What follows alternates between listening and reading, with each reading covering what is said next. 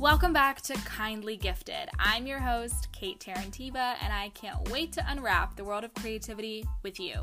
Each week, I'm hashtag gifting you two episodes with ways you can become fluent in the business of creativity and learn the best kept industry secrets to creating content worth remembering. Sound good? All right, let's dive into it. This episode is brought to you by Shopify.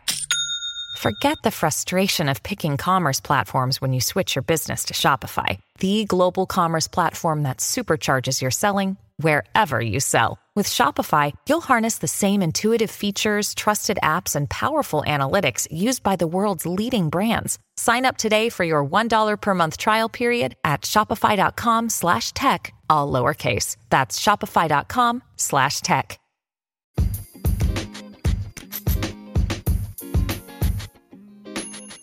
Ayo, it's time for the goods. Each week, we're going to highlight some of the haps, the 411, the hot topics in the creative industry, in advertising, marketing, and influencer world alike. The purpose of this is to bring you into the conversations that go on within the culture of the creative industry, an industry that you're a part of, by the way. So I hope to inspire you, empower you, and invite you to have a seat at the table. I'm so excited for this first one because in a Digiday piece on how influencers drive social commerce sales, which by the way, read the article. There's a misconception that influencers are not responsible for sales and that's not a skill set you should have. False. Because what the fuck is influence then? If it's not influencing people's behavior, especially purchasing behavior, like that's why you're working with brands ultimately um, from their perspective. So read the article, but there's a a specific quote that I found really interesting where Brandcycle's Lindsay Hitman says, We find that micro influencers can convert at a much higher rate.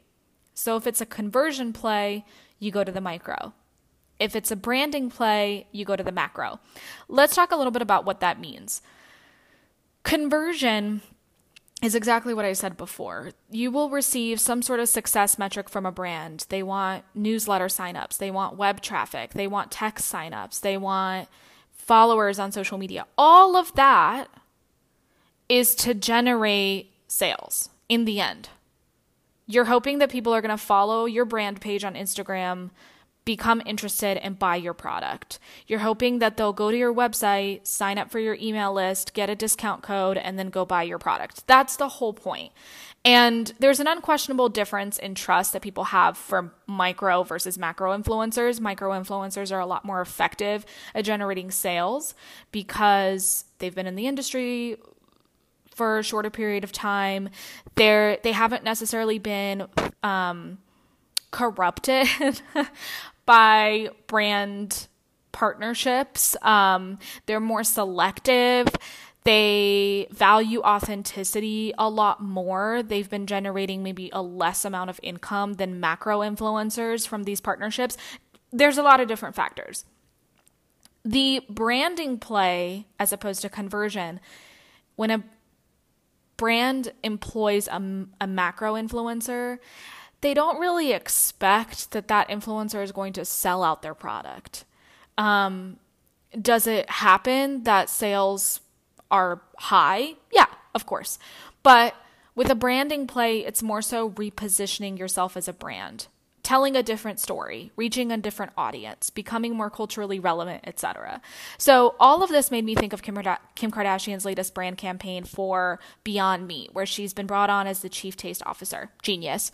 Um, this is 100% for branding purposes to align with a new positioning as opposed to generate conversion. The reason I say that is because Kim Kardashian's audience for the most part are like millennial and Gen Z.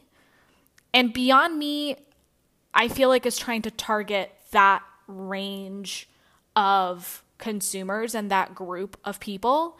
So bringing on somebody who is a tastemaker in society, but also has a younger audience for the most part, makes the brand go younger and become more relevant in the culture of Gen Z and millennials. So genius. Um, Jane Manchun Wong, a security researcher from Hong Kong, tweeted that Twitter is testing a new feature that would display how frequently you tweet on your profile page daily, weekly, monthly, infrequently, or never.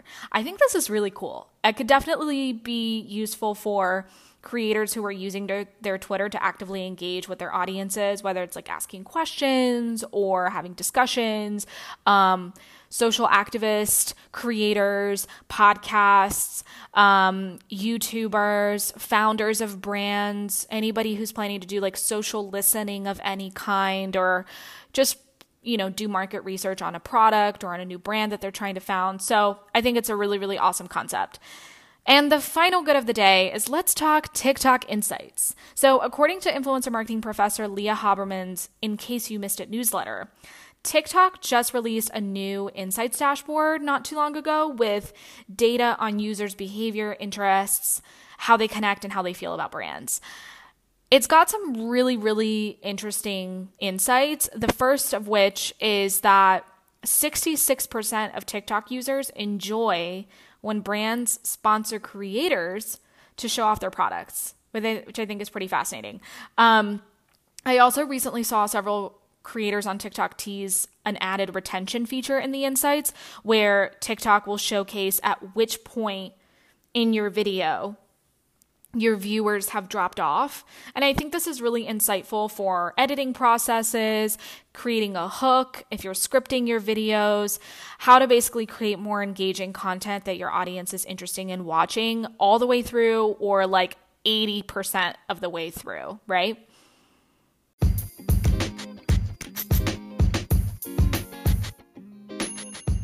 That's it for this week's goods. As always, DM at Kindly Gifted Podcast or tweet at Kindly Gifted Pod with any thoughts you have on the goods or submit noteworthy hot topics directly to this podcast by going to anchor.fm slash kindly gifted. Like every other episode on this show, this one was also inspired by a conversation that I had with a friend of mine who is a lifestyle creator in LA. She also works for a pretty well known tech startup in the creator economy. And she was expressing to me a concern she had that US based brands may not want to partner up with her because of her analytics. Specifically, the audience demographics. Which, like, did you think I was going to say engagement? Did you think I was going to say engagement? It got you, bitch. We are talking about audience demographics this time. That's what we're discussing, which, as you may know, interested brand partners will ask you to share your audience demos with them, specifically their age group, gender, location, and you should have this information already in your media kit if you don't, by the way. Um, as a reminder, the reason that brands ask for this information is to see if you shared their audience. If so, they'll invest in working with you so that they can tap into their ideal consumer through you. That's really important because then they can determine okay, this creator would be great for a conversion campaign we have going on, right? Ultimately, meaning that they want to drive some sort of traffic to other channels or generate sales ultimately in the end if you have an audience that they want to tap into, that's obviously really great for branding plays that we talked about earlier in the goods. So they're going to be interested in your audience demographics. And the return of investing in working with you so that they can tap into your audience will be whatever their metric of success that they've communicated to you or their KPI, the key performance indicator, right? So this is, like I mentioned, brand awareness, aka web and social traffic, newsletter or text signups sales, whether it's like affiliate situation or ambassadorships or what have you. This particular creator that I was speaking with, like I said, she's based in LA and she shared that the majority of her audience was split between the US, Europe, and South Asia. I do agree that m- brands, especially if she's a US based creator and she's looking to partner up with US based brands. I do agree that brands may be hesitant to work with creators who have large audiences in regions where their product may not be sold, for example.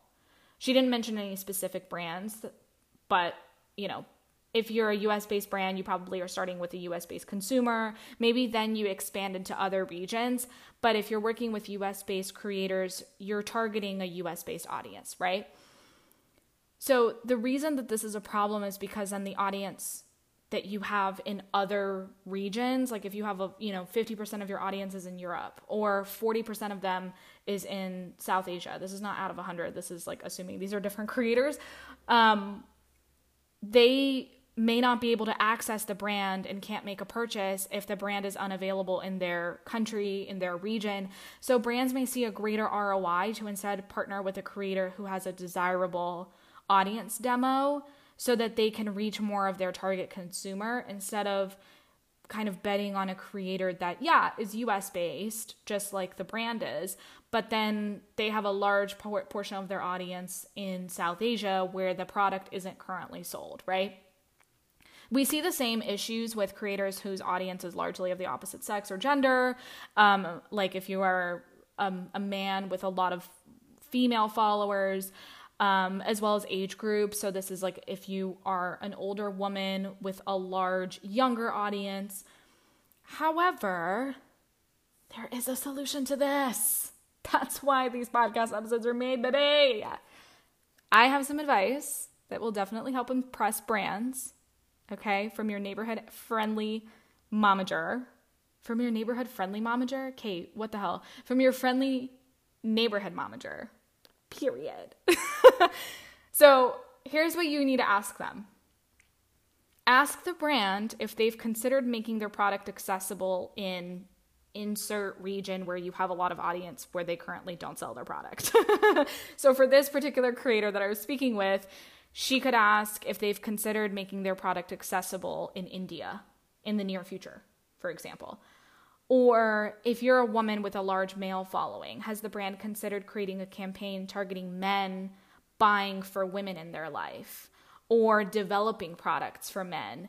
That way, maybe you're able to participate in the campaign with your fiance or with your husband or boyfriend um, or brother, whatever, cousin, uncle, like family, father, family members, right? Tell them that you'd love to find a way to work together either in the current moment or in the near future when they do decide to expand to this other additional demographic that you currently have a lot of. And who knows? Maybe they might even tap into you for product development or marketing consulting to target the specific audience you have when you hit them with this question. Okay.